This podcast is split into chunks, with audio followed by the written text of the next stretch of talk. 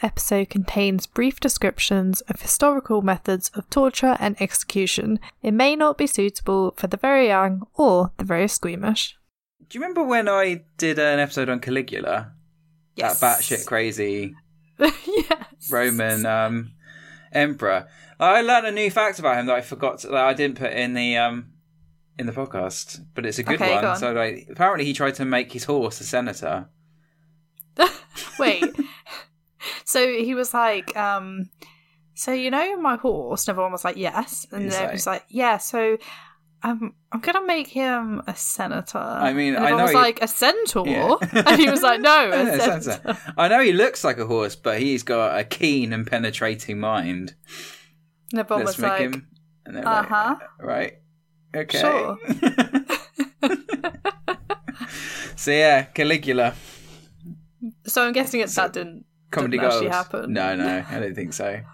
Everyone was like, this has gone too far. Comedy gold is Caligula. so mine's quite long today. Oh, Oh, okay hi then. everyone. By the way, this is Have You Ever Heard of History Podcast. Uh, mine's quite long, but before we get into it, how are you? Good. I've uh, started online therapy, which is nice. That is good. Yeah. Sometimes therapy is just good. Yeah. I, I did it for a while, and I think it really helped me realize that, like, I didn't need therapy. Do you know what I mean? Like, Yeah. I needed, like, other things, Yeah. but, like, that period where I needed it was helpful. Worked through some That's good. things. Yeah, work through some things and then get out the other side. Da da da. Yeah. How about you? I am fine. Yes. Um, cold. Mm. It is getting colder now. Starting to feel a bit festive. So uh, that's good. Yeah, I actually was. I, was, sh- I went out last night and I was. I actually started shivering on the way back to the um, tube station. Like London never really gets that cold though. Like it's not. It's like it can be like a bit cold, but it's not like Berlin cold or like Tokyo cold, Prague cold. where it really kind of like bites right down to the bone. Yeah, at least if it was that cold, we might get some snow. Yeah, Maybe we will get some Snow. I don't like snow though. Controversial. I like Love to look at it out the window, but being out in it fucking pisses me off. When off. it turns to slush, it's annoying. Yeah, just uh, all the time. I like I don't like snowballs. Like, right, just get your hands cold and wet, and then the eczema flares up, and it's just awful. Gloves, Dan. Yeah, still though, it makes just makes my eczema awful. So Yeah, I'm a snow times. curmudgeon. Okay, I'm gonna get started because it's quite long. Okay, that's it. I've tried as much as possible to cut this down and keep it to like the very important facts. So it could be that during this time there are other facts that go in the story and there are other people that are related to the story. But if I added in all the people and all the facts, this would be like three hours long. So sticking to the lean meat. Yeah. So. I'm doing an event. Okay then. Can, can you guess the event? Um. Oh, okay then. Well, yeah. the- the- so we're doing the gunpowder plot today. so weird. Actually, let's just start by a really quick explanation of what it is, because some people might not even know if you're not English. Yeah. Hi, So I know a lot of our listeners are from the US. so the Gunpowder Plot, basically, we celebrate it every fifth of November. It's when um, a bunch of treasonous men tried to blow up Parliament, and it happened. What was supposed to happen on the fifth of November, and that's why we celebrate it. Mm-hmm. And that's basically why we do fireworks and bonfires and stuff. And that's what we call bonfire night. That would have been the old Houses of Parliament, wouldn't it? Not the Yes. cool gothicy one that we have now. So, what did they want? So, their principal aim was to kill King James. So, this is James the First. Or the sixth in Scotland. Yes, sixth of Scotland, first of England. Same guy. Not two Jameses, one James. But many other targets would also be present at the opening of Parliament, which was the day they wanted to do it, was the day of opening, including the monarch's nearest relatives and members of the Privy Council. There would be judges, um, there would be Protestant aristocracy and bishops of the Church of England, members of the House of Lords, and also, of course, MPs. Mm. There was Wiping out the entire power, power base in one go. that's essentially what they wanted yeah. to do. Dangerous to have all those people in one place. Well, yeah, but that's what they do today. Yeah, yeah, that's true, yeah. So the other important objective, as well as blowing up this, was actually to kidnap the king's daughter Elizabeth and basically put her on the throne. Okay. Was she Catholic? Well, there's this whole Catholic Protestant thing going on in Uh-huh. England right now, and have her be uh, basically have Henry Percy, who was the Earl of Northumberland, as regent. Though Ah, saying okay. that, they probably never actually told Henry Percy this was their plan. they were just like, he's Catholic, he'll do.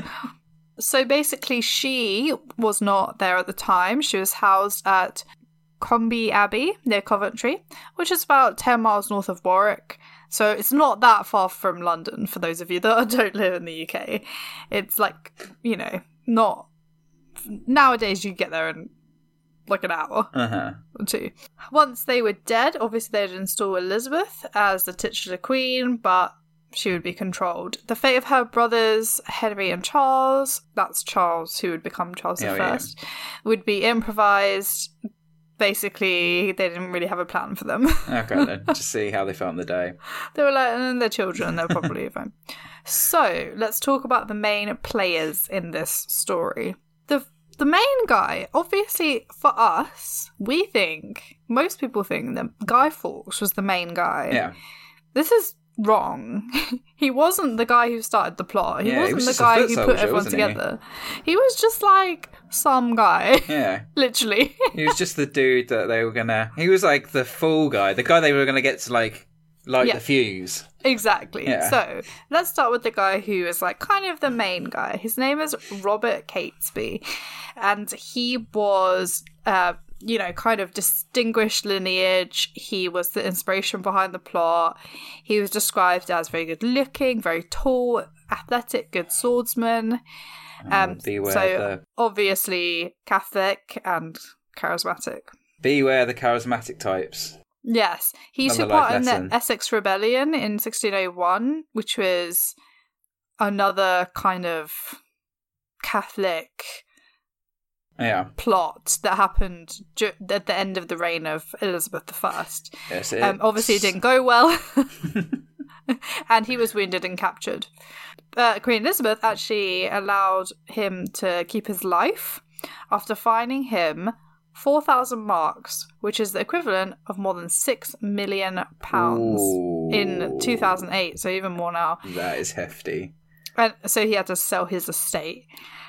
He helped organise in 1603 a mission to the new King of Spain, Prince uh, Philip III, and he wanted Philip to launch an invasion on England because obviously that he's Catholic. But I did that obviously didn't happen. so then we have Thomas Wintour. Um, basically, he was chosen as emissary to go to the Spanish king because they wanted him to help, but actually the Spanish weren't very keen on hmm. helping with this gunpowder plot. Concern was raised by the Pope, who was Pope Clement VIII, that using violence to achieve a Catholic restoration would result in the destruction of those who remained. Catesby invited Thomas Winter to his house in Lambeth in February 1604. The gunpowder plot wasn't like two weeks they were like, oh, it's about Parliament. This was years in the Yeah, yeah. making. So it happened in 1605, but even by February 1604, they were already getting together. So they basically discussed Catesby's plan to, you know, re-establish Catholicism by blowing up the House of Lords during the state opening of Parliament. Wintour was a scholar. He spoke several languages, and this is why he was the one who was kind of Mhm. the the go between with Spain, even though Spain weren't going to help in the end. Also present at the first meeting was a man named John Wright, who was a devout Catholic and one of the best swordsmen of the day. He had also taken part in the Essex Rebellion three years earlier. Like I said, they tried to get Spanish support. Winter travelled to Flanders, and while he was there, he met an old man, not an old man, a young man actually, a man uh, named Guy Fawkes. So he was a very committed Catholic. He had served as a surgeon. A soldier in the southern Netherlands under the command of William Stanley. He'd been part of the English delegation to Spain in 1603 and had been like to Spain, like, please invade England. and they were like, mm, not right now. So Wintour told Fawkes that some good friends of his wished his company in England, and we're going to do it without with the Spanish help or not. So the two men returned to England to tell them that Catesby that the Spanish support was unlikely. Yeah, it's not surprising that they didn't want to do it after the kerfuffle last time, the old Armada. Well, exactly. That didn't go very well for them. so, the last man in this kind of initial pack is Thomas Percy, who is Catesby's friend, and he was introduced into the plot a couple of weeks after the other guys. Uh, he was a very serious character and very committed, but a convert to the Catholic faith. Ah, okay. What was the initial plan here? what what's your plan, guys? Because uh, so the first meeting between the five conspirators took place on the twentieth of May, sixteen oh four, probably at the Duck and Drake Inn, just off the Strand. We should go there. Oh yeah, that man. would be fun. Let's do it. Okay, that's usually where Thomas Winter kind of stayed when he was in London. So you've got Catesby, Winter, John Wright, Guy Fawkes, and Thomas Percy. They were alone in a private room, and they saw an oath of secrecy on a prayer book.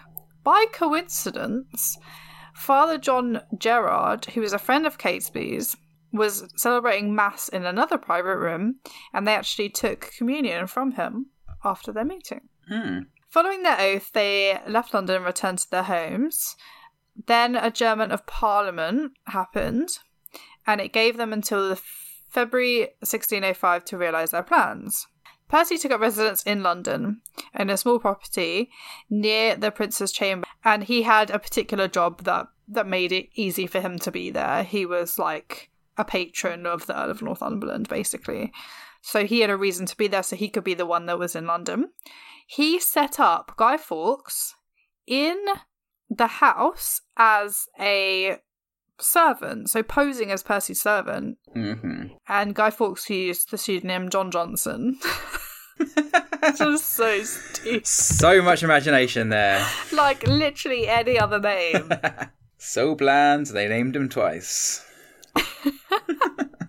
So, meanwhile, the king is con- continuing to with his policies against the Catholics, and Parliament pushed through anti-Catholic legislation all the way up until it was adjournment on the seventh of July. Medieval House of Lords was a complex of buildings alongside the north bank of the River Thames, obviously in London.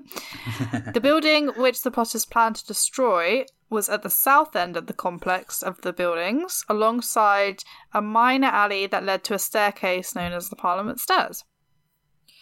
The conspirators returned to London in October of 1604, and then a man named Robert Keys also joined them, so that's six. His responsibility was to take charge of Catesby's house in Lambeth, where the gunpowder and other supplies were stored. Oh, man. Apparently, like Fawkes, he was very capable of looking after himself. Another good swordsman. Back when fencing was cool. I mean, it's still cool, okay? so it was actually announced on the 24th of December that the reopening of Parliament would be delayed. And because of one thing that happens all the time in early modern England, the plague. Oh, So the man, plague meant that one. rather than sitting in February, as they originally planned for, the Parliament would not sit again until the 3rd of October 1605. So they had more time to plan, but also they were getting like itchy. In both senses of the word. yeah, literally. Gunpowder is so itchy. Some accounts say that during this time they were digging a tunnel beneath Parliament, but there's absolutely no evidence that the existence of the tunnel was actually there. No trace of it has ever been found. The account of the tunnel comes from Winter's confession, but Guy Fawkes said nothing about the existence of it until its fifth interrogation. So I think at that point he was like, sure, there was a tunnel, whatever. like, Stop taking my fingernails out. um, logistically, this is probably incredibly difficult, especially as none of them had any experience of mining. so definitely doesn't exist. We would have found it by now. yeah. By the time that the new year rolled around, which at this point in history was on the 25th of March.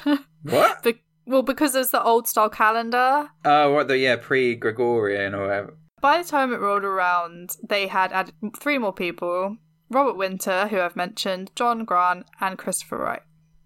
So, hang on, so where did the Gregorian calendar start? It started in 1700s. Ah, okay then. Yeah, it's like Oh yeah, because it pops Yeah. up in Empire Total War. Oh, yeah, Empire Total War.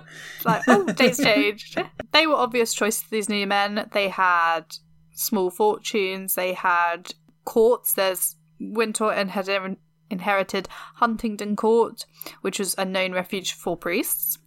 And they were all devout Catholics. Oh yeah, the little priest boxes. Is that what they're called? Priest box. Priest holes. Priest holes. So priest holes, for those of you who don't know, are literally like holes in the wall of a building where priests would hide in case Shove a there priest was in there. yeah, literally in case there was um Raid. raid. So you've got Christopher Wright, who's John's brother, has also taken part in the Essex Revolt, and John Grant was married to Winter's sister Dorothy. So everybody knows each other already. Oh, buddies. Okay, so let's just quickly talk about the undercroft. Do you know what an undercroft is? I do not. So an undercroft is kind of the crypt of a church, like Okay. underneath of a church, basically. So, in addition, on the 25th of March was the day the Potters purchased a lease on the undercroft they had supposedly tunneled to, and it was owned by a man named John Wynyard. The reason for this was because it was easily accessible. Merchants and lawyers lived and worked in the lodgings, and the building was at a right angle to the Lords alongside the passageway of Parliament Place, which itself led to Parliament Stairs and the River Thames. So they could put stuff under Okay. there, including food and firewood, and it was right there. It was literally directly beneath the Undercroft, the first floor House of Lords. Right Okay. beneath. And it had once been used as the palace's medieval kitchen. It was unused, filthy, and its location was ideal for what the group had planned to do. They could have been under there, set it alight, and explosion. So, in the second week of June, Catesby met in London a principal Jesuit, so Father Henry Garnet, and he asked him about the morality of what they were doing. He was like, "Look, are we going to get into heaven if we do this? Because we're like killing a load of people." And Garnet was like, "Yeah, it's fine because." Because obviously that's like re-establishing Catholicism.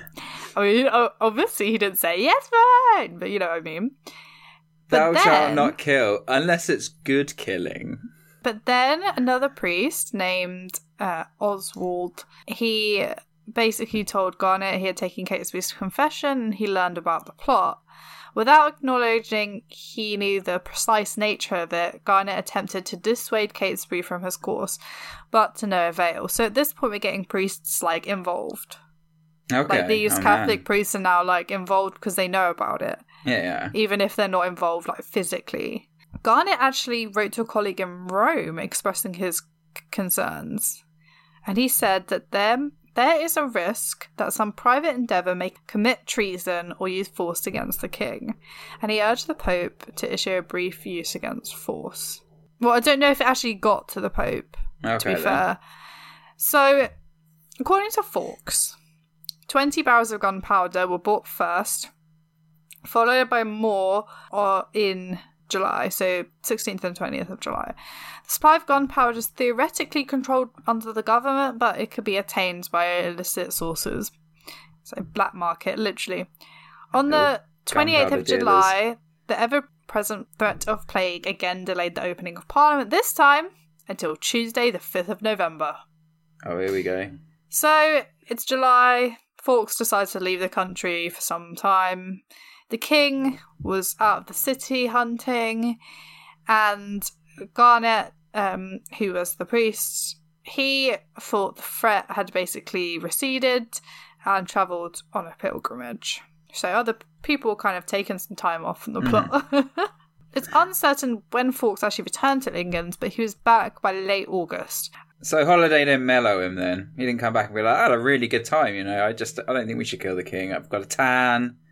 Had some Yeah. beers. I had, I had to think about it, and you know what? Maybe we should I'm kill good. everyone. he is he's still up for it. When he got back, they actually discovered that the gunpowder had decayed, so they needed to put more Oh, gunpowder in the room, and along with firewood to conceal it. And then the final three conspirators were recruited in late 1605. Um, this was around Michaelmas, which I just love that That is a great name. yeah, so good. There was a man called Ambrose Rookwood. There was Everard Digby.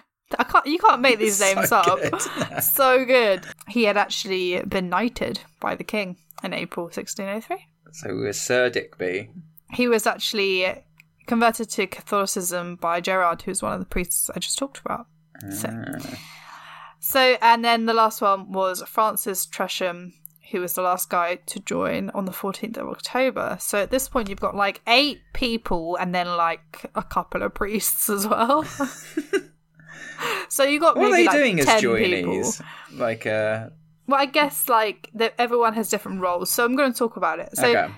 so have you ever heard of the Monteagle letter? I have not. An anonymous letter was sent to William Parker, the fourth Baron of Monteagle.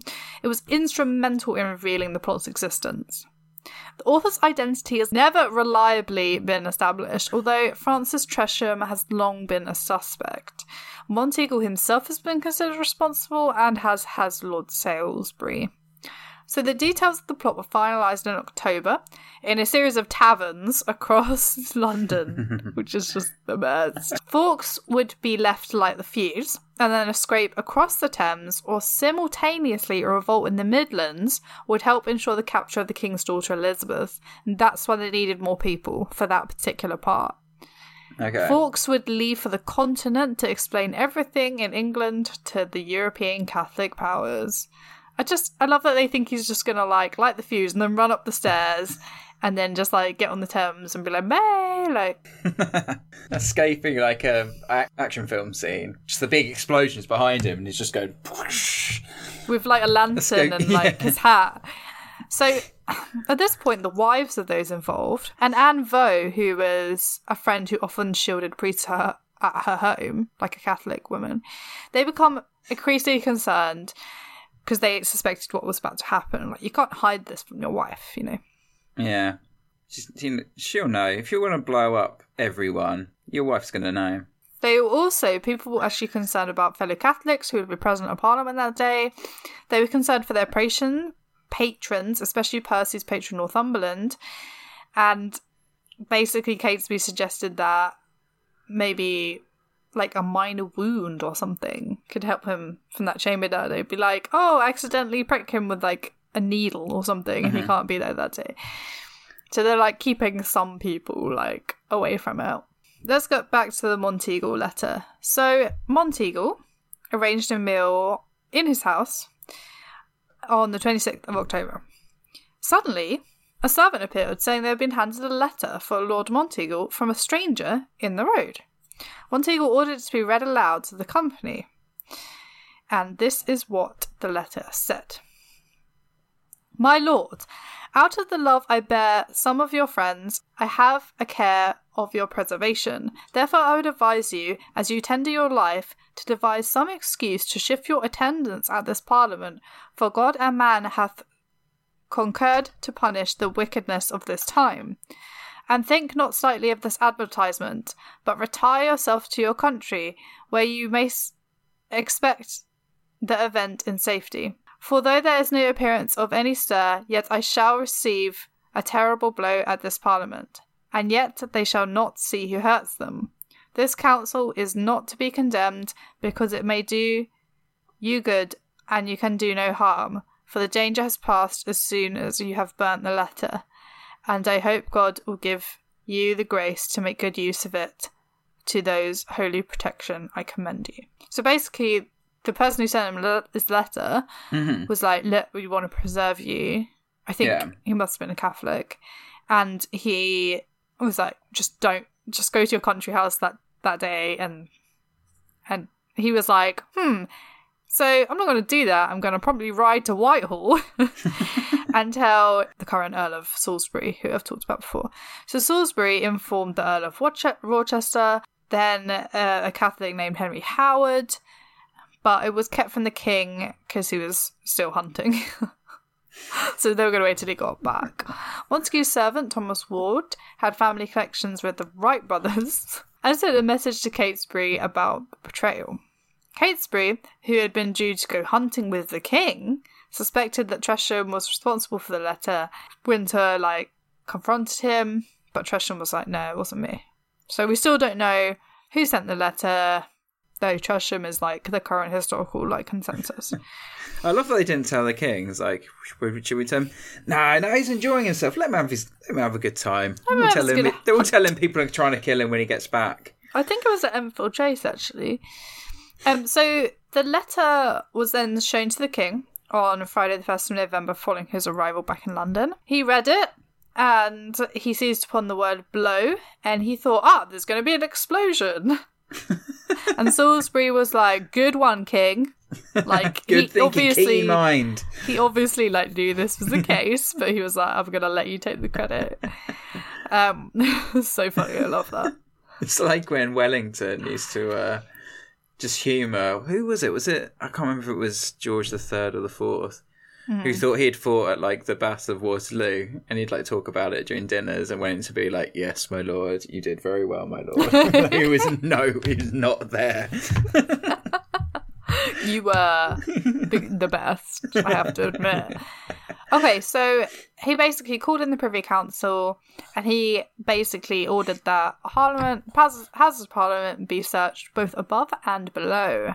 So they had a final meeting, the conspirators, on the 3rd of November, and everything was like gone over, and there was be a ship waiting at anchor on the Thames for the people that were in London. Mm-hmm. On the 4th of November, there was a hunting party in inverted commas that went out, and this is the party that were going to go and abduct Elizabeth, Okay, the they were hunting for be- a human. yeah, bit I mean, it literally was a hunting party. On the same day, Percy visited the Earl of Northumberland, who was uninvolved in the conspiracy.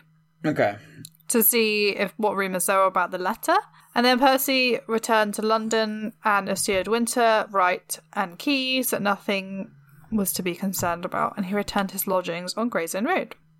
That same evening, Catesby, likely accompanied by John Wright and Bates, set off for the Midlands. So they set off to this, like, quote unquote, hunting party that we're going to get Elizabeth. Fawkes visited Keys and was given a pocket watch left by Percy to time the fuse lighting. And an hour later, Rookwood received several engraved swords from a local, cu- uh, I guess, for the quote unquote hunting party who were going to go and get Elizabeth. just make some commemorative swords. Yeah. well done. Have a commemorative sword. So, there are a couple of different accounts of the searches that happened above and below Parliament. But basically, they found this big pile of firewood in the undercroft under the House of Lords, accompanied by what they presumed was a serving man, aka Fawkes, who told them that the firewood belonged to his master, Thomas Percy. They reported their findings, by which time Fawkes had left the building. Wait, they didn't arrest him. Well, also they didn't check under the firewood, which was where all the gunpowder was being kept. But okay, the king was like, "Look, I think we need another search, mainly because Percy is like a known Catholic." So later that night, another search party returned to the Undercroft. They again found Fawkes dressed in a cloak and hat, wearing boots with spurs, which is like if you see like a Yeah, yeah. comedy version of Guy Fawkes, that's what you'd you know see. He was arrested and he gave gave his name as John Johnson. I can't believe he managed to escape the first time and still went back. He was carrying a lantern, which is now held at the Ashmolean Museum in Oxford, if you want to see it. And they also found the pocket watch and several matches Oh man. and, and touchwood. They then found 36 barrels of gunpowder under piles Man. of like coal and wood. That is quite a collection of gunpowder. Fawkes was taken to the king early in the morning of 5th of November. Let's talk about their flight. the news of John Johnson's arrest spread among the plotters still in London, and they fled northwest um, along Watling Street. Actually, Hey! we talked about that before for listeners. That's Christopher and Thomas Percy left together. Rookwood then soon after. Apparently, he managed to cover 30 miles in two hours on one horse. Really? Oh, That is impressive He rode that riding. horse into the He ground. Did not want to be found. He overtook Keyes, apparently, who had left uh, earlier. and then Wright and Percy. like on the as well. road. He just like Yeah. galloped past him. Screw you! he then caught up Catesby, Wright, and Bates on the same road. The whole like group were now like reunited, and they continued to northwest to um, Dunchurch, um, using horses provided by Digby. The only one to stay in London was Thomas Winter, who went to see went to Westminster to see what was happening. When he realised the plot had been uncovered, he took horse and made for his sister's house in Norbrook before continuing to Huddington Court. So the group of six conspirators, they stopped at Ashby St Ledgers about 6 p.m., where they were met by Robert Winter, and they updated on the situation. They continued to Dunchurch, like I said, they met Digby, and Catesby convinced him that even though the plot was a failure, an armed struggle might be a possibility. He announced to the hunting party that the king and Salisbury were dead before moving the fugitives to West to Warwick. Obviously, this isn't true. They mm-hmm. weren't dead, but I guess he wanted to try and convince them that they could still like revolt. Okay then. Like In London, the news of the plot was spreading. Basically, people within the city gates like were trying to like there was like an angry mob and they were trying to like get into the Spanish ambassador's house because they thought he had something to do with it. An arrest warrant was issued against Thomas Percy and his patron, the Earl of Northumberland, was placed under house arrest, but he didn't have anything to do with it. So, in John Johnson's, aka Guy Fawkes's, initial interrogation, he only revealed the name of his mother and that he was from Yorkshire. A letter to Guy Fawkes was discovered on his person, How did he get that bit of information? The name But- of his mother. but he just claimed that it was one of his aliases. Like, what's an alias? What's more an alias? Fawkes or John Johnson? like, it's so stupid. Also, why did he keep a letter to himself on him? It's just so dumb. Didn't actually deny his intentions. He stated that his purpose was to destroy the king and parliament, but he did say that he acted alone. And he was said to possess a Roman resolution, which is like basically just really stoic. He wasn't going to give anyone up, basically. Okay. Okay, Well, so the last stand. On the 6th of November, with Fawkes maintaining his silence, the fugitives f- raided Warwick Castle for supplies and they continued to Norbrook to collect weapons. From there, they continued their journey to Huddington. Bates left the group and travelled to somewhere else to deliver a letter from Catesby to Father Garnet and the other priests, informing them of what had transpired and asking for help raising an army. Garnet replied, begging Catesby and his followers to stop their wicked actions before he himself fled. Several priests set out for Warwick, worried of their fate of their colleagues. They were caught and then imprisoned in London. Catesby and the others arrived at Huddington early in the afternoon, and they were met by Wintour, who was already there. They received practically no support and sympathies from the people they met, including family members who were basically terrified of being accused of treason, which it was. yeah. This is treason month. They continued to Holbeach House on the border of Staffordshire. Tired and desperate, they spread out some of their now soaked gunpowder in front of the fire to dry out. This is the dumbest idea I've ever heard. Although gunpowder does not explode unless physically contained, a spark from the fire launched onto the powder, and the resultant flames engulfed Catesby, Rookwood, Grant, and Oh, a man, man. named Morgan, who was part of the hunting party. So they burnt themselves alive. Well, so basically, Winter has been told by a messenger that Catesby had died. Um, he hadn't actually died. At that point, Winter went to the house, found Catesby alive but very scorched. Oh man. John Grant was not so lucky; he had been blinded by the fire. Oh jeez. Digby, um, Winter, and his half brother John and Thomas Bates had all left. Of the Potters, the only ones that were left were Catesby, Grant, the Wright brothers, Rookwood, and Percy. The fugitives resolved to stay in the house and just wait for the king's men. At this point, they were burned. One of them was blind. like, it's over, right? Probably better to die than to just be like scorched. Just So- all, like Uh, Richard Walsh, who was the sheriff of Worcester, arrived on the 8th of November with 200 men. Thomas Winter was hit in the shoulder while crossing the courtyard. John Wright was shot, followed by his brother and then Rickard. Catesby and Percy were reportedly killed by a single lucky shot. The attackers rushed the property and stripped the dead or dying defendants of their clothing. Grant, Morgan, Rickard, and Winter, who were still alive, were arrested. To be honest, Catesby, who was like the guy who started this whole thing, uh-huh. he got off really lucky being shot with a single, yeah. like, like really lucky, because we know what it- happens to the yeah. others. So, a man named Sir Edward Coke was in charge of interrogations. oh boy.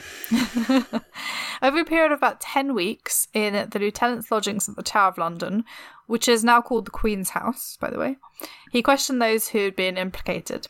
In the first round of interrogations, no real proof exists that the people were tortured, although on several occasions Salisbury certainly suggested that they should be.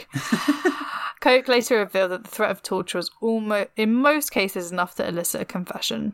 There were some good like torture devices in these days. Yes, so they use Top like notch. one of those ones where they lie down and they put like a cl- like clamps on their hands and feet and pull and Oh yeah, they get yeah. stretched stretched ra- out like bit a racking. Rack, yeah, that's it. Okay, so The hungry rats in a cage on the chest. That's a good one. oh my god, or just water torture. Oh yeah, just but that's like more modern one, isn't it? I don't know the dripping, dripping torture, constant dripping on your forehead. I would literally through. murder someone if that. Yeah. so annoying. I can't even stand like a clock. Anyway, only two confessions were ever printed in full. This was Fawkes's confession on the 8th of November and Wintour's on the 23rd of November. Having been involved in the conspiracy from the start, Winter was able to give an extremely valuable information to the Privy Council. Winter's testimony mentioned no nothing about his brother Robert.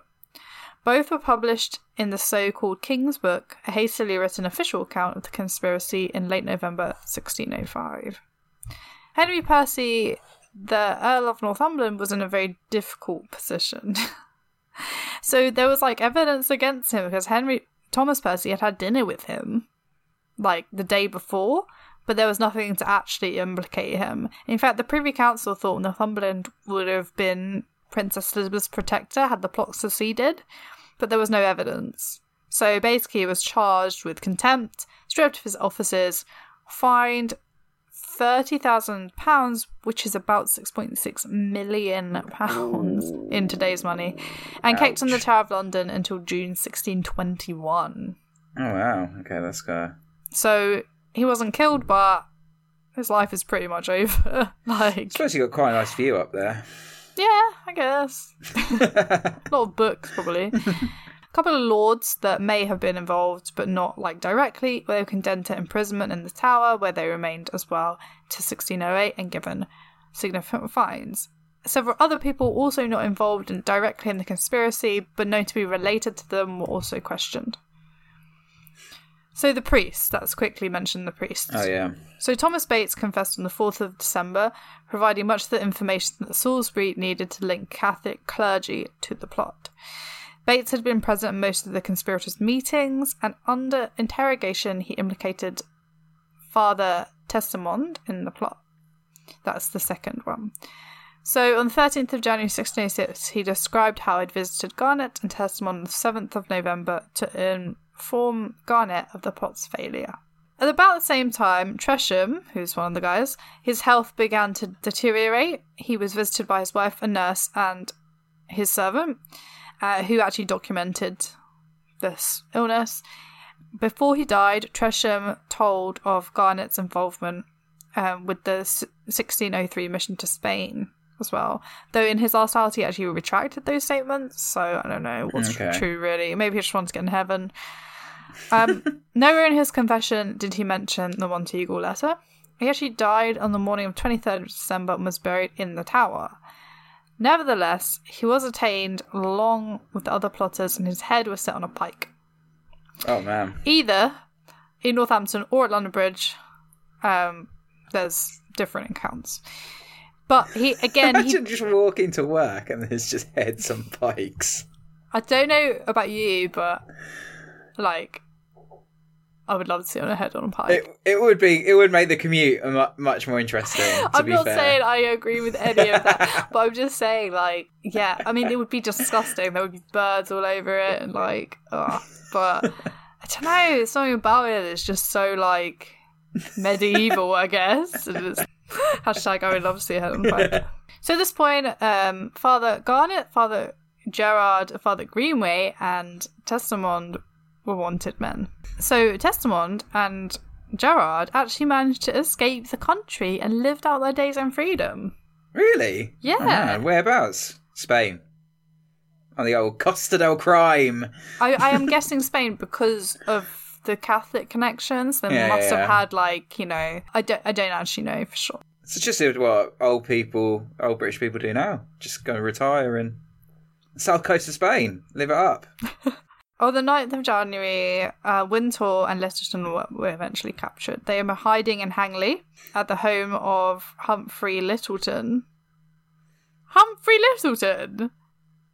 Like the presenter? That can't be true. The brother of the MP, John Littleton.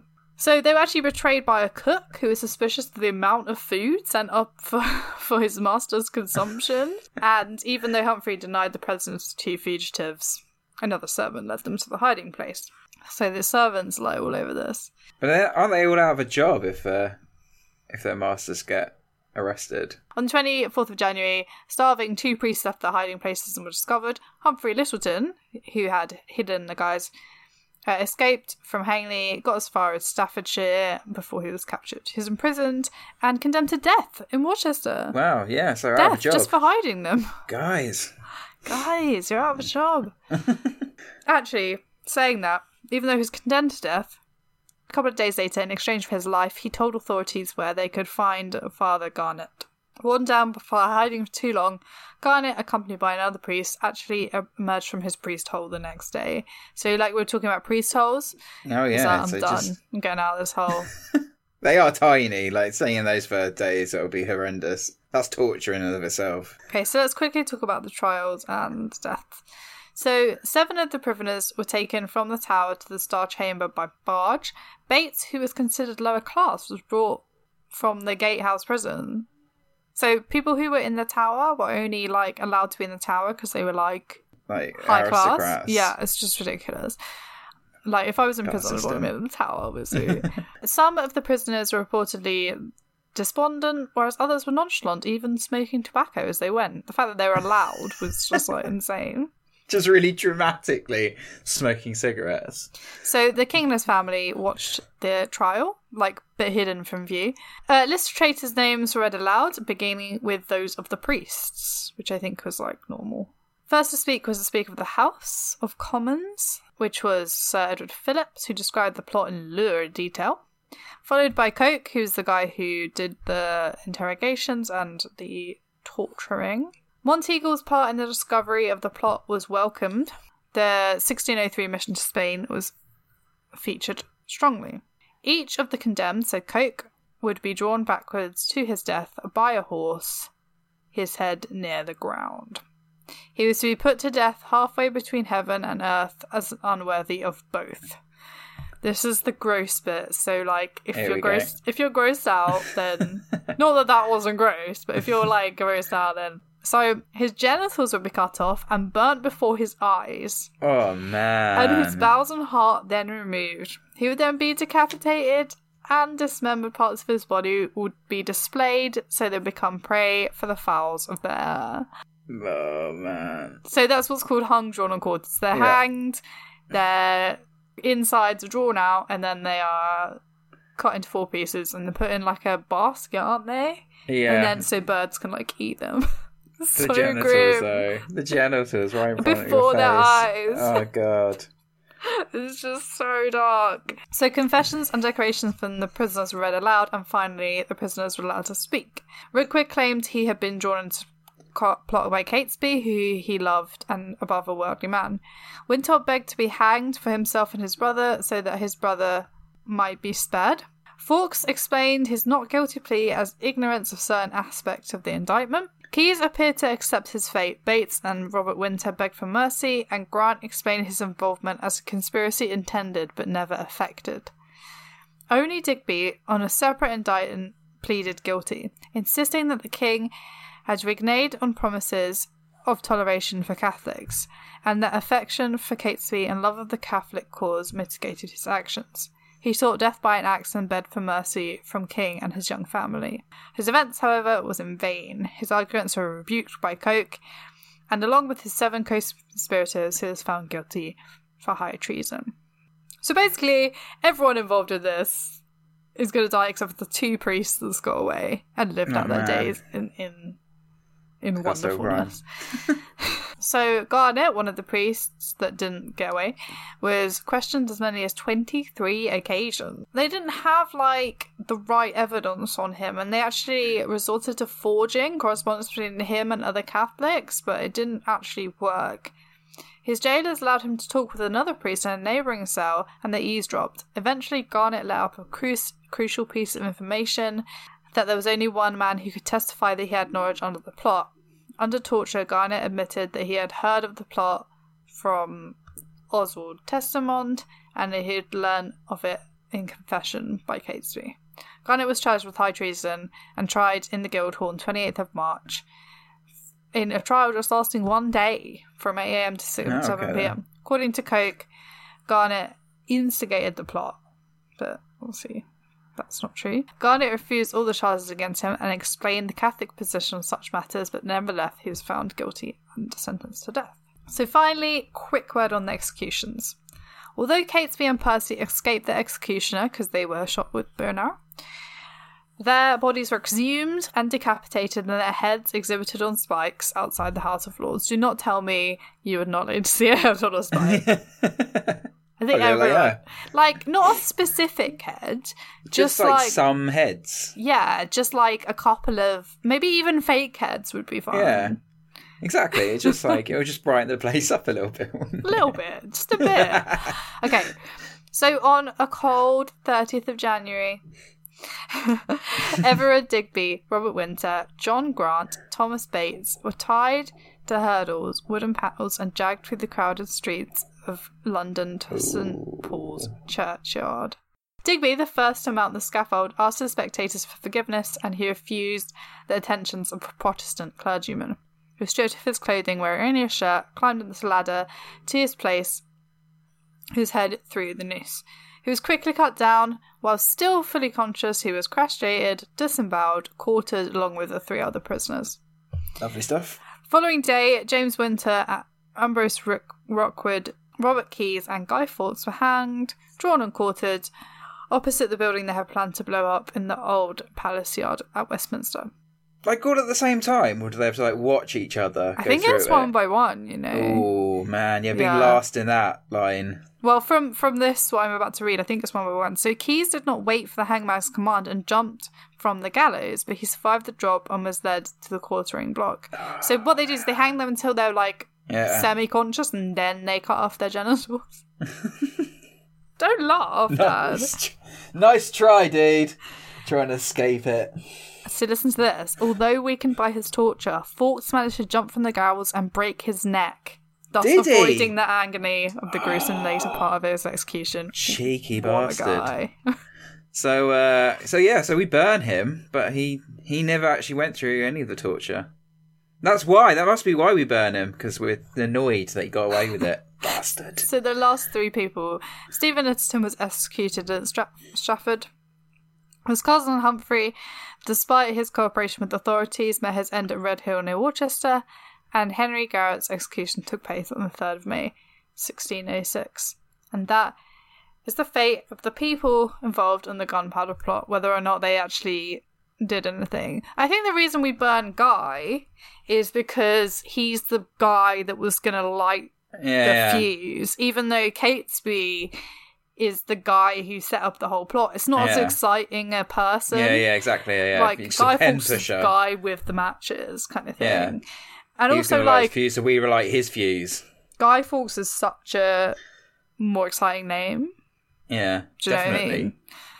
Well, it is Yeah. now because we associate it with it. Yeah, penny for the guy. There we go. Hmm. So, do we think that um it, that it, that his story kind of warrants all the Guy Fawkes masks that everyone wears? Or the hype. Uh, Yeah, I don't know. I mean, 36 barrels of gunpowder is a lot of gunpowder. Yeah. but I mean, Like- like, the thing he was trying to install wasn't like I don't know, like lots of kind of like activists wear it and stuff, like anarchists and stuff. He wasn't really an anarchist, was he? He was a he wanted to install a pretty authoritarian He didn't. He just Catholic monarch. wanted like Catholicism. It wasn't like you know, if he'd waited like a monarch later, there would have been a civil war. Yeah, So like, yeah, so, if- yeah. you know, it's kind of But of generally, like the Catholic yeah. systems were more like authoritarian than the the Protestant system in Britain. Hmm. Yeah, I mean, it depends which which you know monarch you're looking at, really. Suppose so. But they did not succeed. We haven't had a good revolt in a while, have we? Yeah, this is true. I don't want to Britain doesn't really one. do revolts, though, does it? I mean, like, I mean, like we called like um, William and Mary taking over like the Glorious Revolution. It wasn't really a revolution, was it? It's just It wasn't a very or- glorious or a revolution. yeah, it's just a very, it's just an orderly handing over of power All was very by orderly. press, by yeah, by, par- like Parliament. Actually, more orderly than anything else we've done. yeah, So I should wrap up because this is a Yeah. really long episode. So if you're still here, thank you very much. And while you're here, why don't you subscribe? And also, you can tell your friends by just clicking that share button. And you can click the five stars to leave us a little five star and even a review if you want to. Yeah. You don't have to, but it really helps the algorithm if you do. and then if you could leave your name, we'll shout out. We still haven't had a, done a shout out, so that makes me sad. I'd love to do a little shout out. It'd be so much fun. so yeah, do it. Leave your name. And follow us on uh, social media you have ever, at you ha, at have you ever pod on Twitter and Instagram. I'm going to get better at updating that. And thank you very much because we have finally had 5,000 downloads. Yay! Yay! That's a that's quite a Milestone. milestone. You can tweet that. And I will. We'll see you next time. Bye.